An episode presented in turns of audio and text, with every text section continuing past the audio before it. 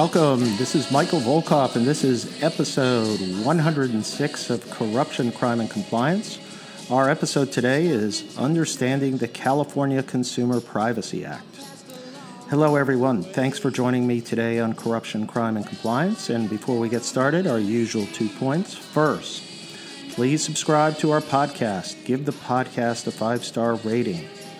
Second, the Volkov Law Group offers data privacy, cybersecurity compliance services. We've assisted companies in designing and implementing data privacy compliance programs under the GDPR, and now we're offering services under the California Consumer Privacy Act compliance requirements. We have extensive experience in the design and implementation of data privacy and security compliance programs. And if you're interested, please contact me at mvolkov at volkovlaw.com. Well, I thought I'd uh, start off the show with a little bit of uh, California sunshine, uh, whether we want it or not. Uh, the California Consumer Privacy Act uh, is effective uh, starting January 1st, 2020, and it's a big deal. First, take a step back and look at the fact that when the federal government fails to act and assume responsibility for establishing a uniform national law and policy, in this important area of uh, data privacy, information security, uh, and consumer rights, uh, individual states then spring into action uh, to fill the vacuum. And uh, in, the, in today's politically polarized world, Congress has not been able to address the need for national data security, uh, privacy, breach remediation, and notification disclosure standards. Hence, the issue has been left to the states. And you can count on California to act and to fill the legal vacuum. And on January 1st, 2020, and the new law will go into effect with, by the way, the political support and backing uh, by the, uh, the tech industry in, uh, in Silicon Valley. Uh, companies will be facing a compliance requirement that's established by uh, the new CCPA, as it's called, California Consumer Privacy Act. And in practice, this is going to become the new uh, national standard. Um, recently, with the fast approaching uh, deadline coming up, the California legislature recently amended the law to extend the deadline for the Attorney General to issue implementing regulations until July 1st, 2020. Um, that doesn't change the compliance deadline or the effectiveness, the effective date of January 1st, 2020. But what it really means is not, there's not going to be any uh, meaningful or significant enforcement actions until the regulations are issued, because there are issues that have to be resolved and also to give the California AG the authority that they need for enforcement purposes. That should not uh, slow anybody's effort because uh, just like as GDPR crept up on everyone, the CCPA is creeping up on everyone as well.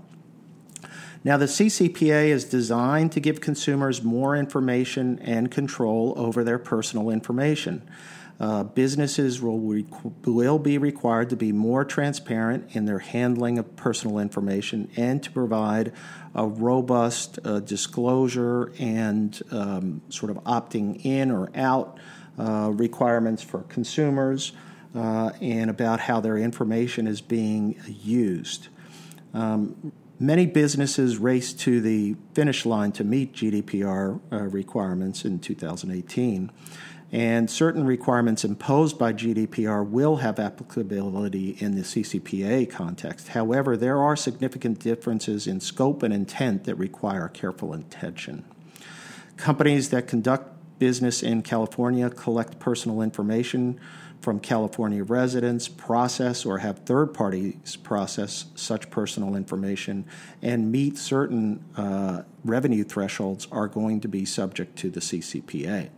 The most important definition in the Act is quote unquote personal information, since all the requirements apply to businesses that collect or process such information. And just to give you a feel for the scope of it, it includes personal information, includes but is not limited to the following if it identifies and relates, which is, by the way, an incredibly broad word and can be used legally uh, by the enforcement agencies to apply to a whole range of uh, types of information. But, anyways, following, uh, here's some of the, uh, again, the definition includes some of the following if it identifies, relates, describes, is capable of being associated with, or could be reasonably linked directly or indirectly with a particular consumer or household. Talk about a legal mouthful. The definition certainly covers a person's real name, their alias, their postal address, unique personal identifiers, online identifiers, usernames, IP addresses, email addresses, account names, telephone numbers, credit card numbers, health insurance information, social security numbers, obviously, driver's license numbers, passport numbers, and other similar identifiers.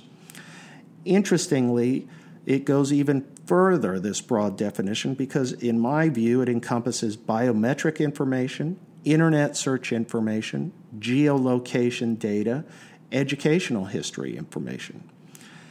Personal information, however, does not include publicly available information. That is, information that is lawfully disclosed by state and local governments pursuant to law. So, under the CCPA, consumers will have significant rights to learn from every business what personal information is collected by the business, to whom does the business disclose the consumer's personal information, and how to ensure the consumer can exercise his or her right to opt out of the collection and sale of their personal information. Every business has to maintain a separate link to a web page to permit a consumer to click on a page containing a quote unquote, do not sell my personal information button. And the California AG has broad enforcement authority under the CCPA. The AG is required to give a business 30 days to cure a violation before an action can be brought. If the violation is not cured, the AG may seek an injunction and a civil penalty of no more than 2500 for each violation or 7500 for each intentional violation.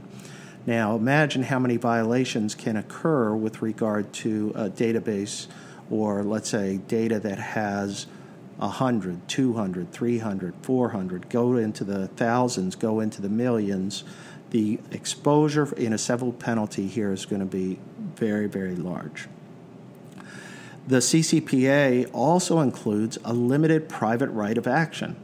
A consumer may bring such an action against a business when the consumer's non encrypted or non redacted personal information is subject to an unauthorized access and exfiltration, theft, or disclosure. Notice it applies to non encrypted or non redacted personal information. So, at a minimum, we're under encryption requirements, which makes sense, or redaction requirements. But the private right of action is clearly, as authorized here, going to lead to class action suits, and you can rest assured California is going to be a very welcoming jurisdiction to those types of class action suits. The definition of personal information, however, for a private right of action is narrower and includes name plus social security number, driver's license, financial account number with passcode, medical information, and health insurance information. So then a business's liability will turn on whether it maintain quote unquote reasonable security procedures and practices appropriate to the nature of that information. And a consumer, if they meet this requirement and this showing, can make recover statutory damages in the amount of 100 to 750 dollars per consumer per incident or actual damages, whichever is greater. So, for obvious reasons, businesses that are involved in the collection and sale of personal information will be the focus of CCPA enforcement. Both terms, collect and sale, are defined broadly to capture a broad range of activities. For example, a website that sells user cookies to a third party advertising company would fall under the coverage of such. The CCPA details specific requirements for businesses to include in their privacy policies and procedures to ensure that consumers are fully aware of their rights. In addition, companies have to implement robust training programs to ensure that those persons responsible for implementing its compliance program understand consumers' rights and can explain them accurately to consumers. The CCPA includes an exception for business purpose use of personal information. This exception is intended to permit operational use or internal use of such data for such purposes as detecting security incidents, debugging errors, servicing accounts, and auditing consumer interactions. So you wouldn't have to maintain records as to how you use the consumer information nor disclose it to the consumer that you were doing using their data for such internal purposes. So the CCPA presents numerous compliance challenges for businesses. I mean, just considering the breadth of what I've described already, um, companies have to move quickly to ensure appropriate compliance programs are in place by January 1st, 2020. Any business that collects, stores, and processes consumer information is subject to significant risks the importance of CCPA compliance is not limited to businesses that collect and sell personal information like credit bureaus, marketing companies. Uh, given the broad definitions, the risk of unauthorized disclosures, and the broad set of consumer rights created by the CCPA, businesses need to develop a priority based project to ensure appropriate risk mitigation and that there are policies and practices and procedures in place to track consumer requests. Because uh, I'm going to go through some of the deadlines that are required in terms of responding to consumer requests and the obligations that uh, uh, companies have to respond. So, first, in the first step in compliance here, you have to locate your data. In the GDPR context, uh, many companies were stuck in this process uh, and you know making it sound more difficult and sophisticated than it is in terms of mapping your data. This should not be uh, an overwhelming or burdensome process. I know this sounds obvious, but mapping simply requires an examination of what personal information is collected, how it's used, how it's processed, stored, and then sold, if applicable, if you sell it. The data mapping or locating process should be traced over the business organization to understand exactly where the information is collected, stored, processed, and then used. And don't turn this into an academic issue with lots of theoretical discussions. This should be focused on a practical analysis of the use of personal information. And so many, I've seen too many companies spend hours with theoretical discussions concerning esoteric analyses of definitions, storage, processing of information that ultimately have little to no relevance to compliance and uh, procedures and enforcement risks. Second ish, big issue is consumer requests. So companies have to make available to consumers two designated methods to submit disclosure and preference requests a toll free number and a website address and businesses have to respond to a verified consumer request within 45 days. 45 days. They have to screen the requests to verify whether or not it's bona fide, uh, and then the business has to ensure that the consumer making the request is the same consumer whom the business has personal information about, or that the requesting person is authorized to make the request. A business only needs to respond to two requests per consumer in a 12 month period. So, companies also have to establish a portable format for transmission and delivery of such information to a consumer, a template for how you're going to respond. And companies, most importantly, here have to create a tracking system for consumer requests to ensure timely and complete responses within the allotted time period.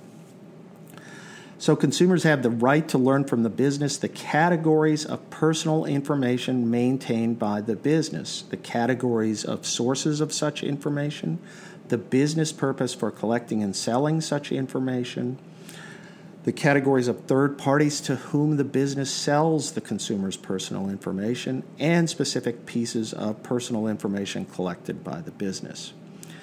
Every business has to maintain in its privacy policy or on its website one, a list of the categories of consumers' personal information the business has sold to, or state that it has not sold any information for a specific category. And two, a list of the categories of consumers' personal information the business has disclosed your information to for a business purpose or stated as not made any disclosures of information for that specific category.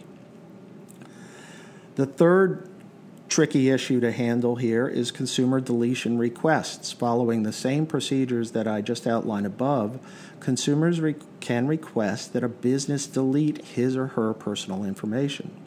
There are certain exceptions to such requests if the information is needed to complete a transaction or to detect security inc- incidents or debug a function, like an internal use. Again, businesses will need to create a tracking system to monitor the status of such requests and ensure compliance with, the, with the applicable time frame.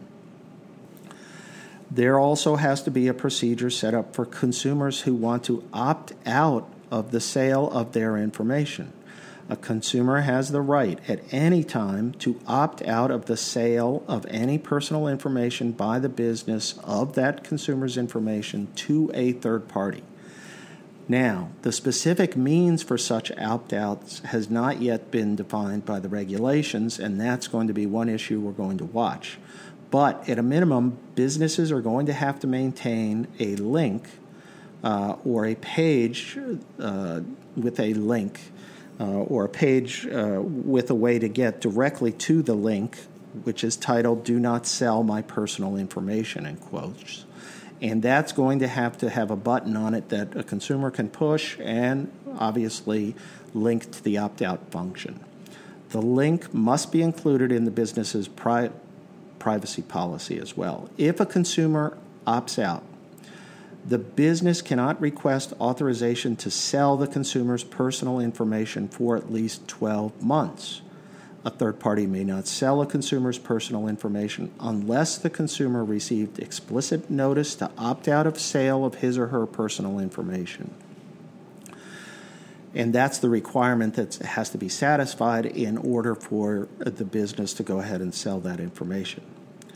Now, interestingly, there are certain ages of consumers that have different requirements. So, a business may not sell any personal information of a consumer that is between the ages 13 and 16 without opt in consent. The business must have actual knowledge that the consumer falls in that age range. In other words, if you don't know that the person is between that age, there's no requirement. But the business may not willfully disregard a consumer's age. And a business may not sell a consumer's personal information if the consumer is under 13 years old, unless it obtains the opt in consent of the consumer's parent or guardian. And businesses are going to have to tag and track, like I said, opt out requests and ensure timely compliance.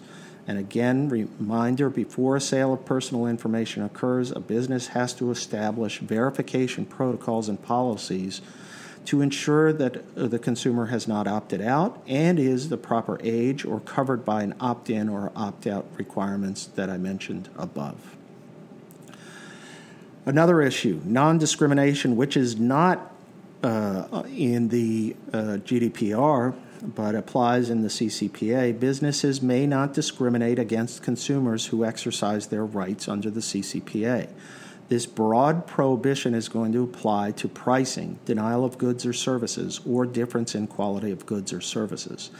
Any difference in these areas in the treatment of uh, consumers will have to be justified and documented. Businesses may offer financial incentives for the collection, sale, or deletion of personal information, provided the business has notified the consumer of the terms and obtained an opt in consent. Such incentives, however, cannot be unjust, unreasonable, coercive, or, or usurious. So you can see in this non discrimination area, this is going to be an area that's going to be ripe for uh, litigation. There's going to be private, uh, private parties uh, ready to try to bring class actions with regard to this area having to do with discrimination against consumers. Final issue I wanted to talk about was transferring information to a service provider. So think about uh, you have to transfer personal information uh, in your business to a third party who delivers your products. Uh, and you have to provide personal information for the delivery of those products by a third party. Or think in the healthcare context of transferring information to a laboratory for related services to run tests. So a business can only provide personal information to a service provider if the disclosure is for a business purpose and pursuant to a written contract and the contract prohibits the service provider from retaining or using or disclosing the personal information for any purpose other than for performing the specified service in an agreement. So businesses have to identify the relevant service providers who require personnel personal information like shipping companies and ensure that there are appropriate contractual provisions governing the treatment and protection of that personal information. Okay, well, as you can tell, the CCPA is imposing significant requirements, and uh, everybody has got to obviously be working on this at this point, and there are lots of compliance challenges. There's some issues that are still unresolved, like I mentioned, and we will uh, keep you apprised of this. And again, if you do need help in this area, please let us know. Thanks for listening to Corruption, Crime, and Compliance. Please subscribe to the podcast series. The Volkov Law Group believes that every company should have a robust ethics and compliance program. Experience and research show that ethical companies are better performers in the global marketplace. At ethical companies, employees believe in the company, they feel vested, and are more productive. As a result, misconduct rates are much lower and financial performance is higher. We can help you achieve these benefits through an effective ethics and compliance program. You can learn more about our commitment to effective ethics and compliance programs at our website, www.volkovlaw.com, our award winning blog, Corruption, Crime, and Compliance, and our podcast series. You can always contact me at my email address, mvolkov at volkovlaw.com. Let us know how we can help you achieve your goals.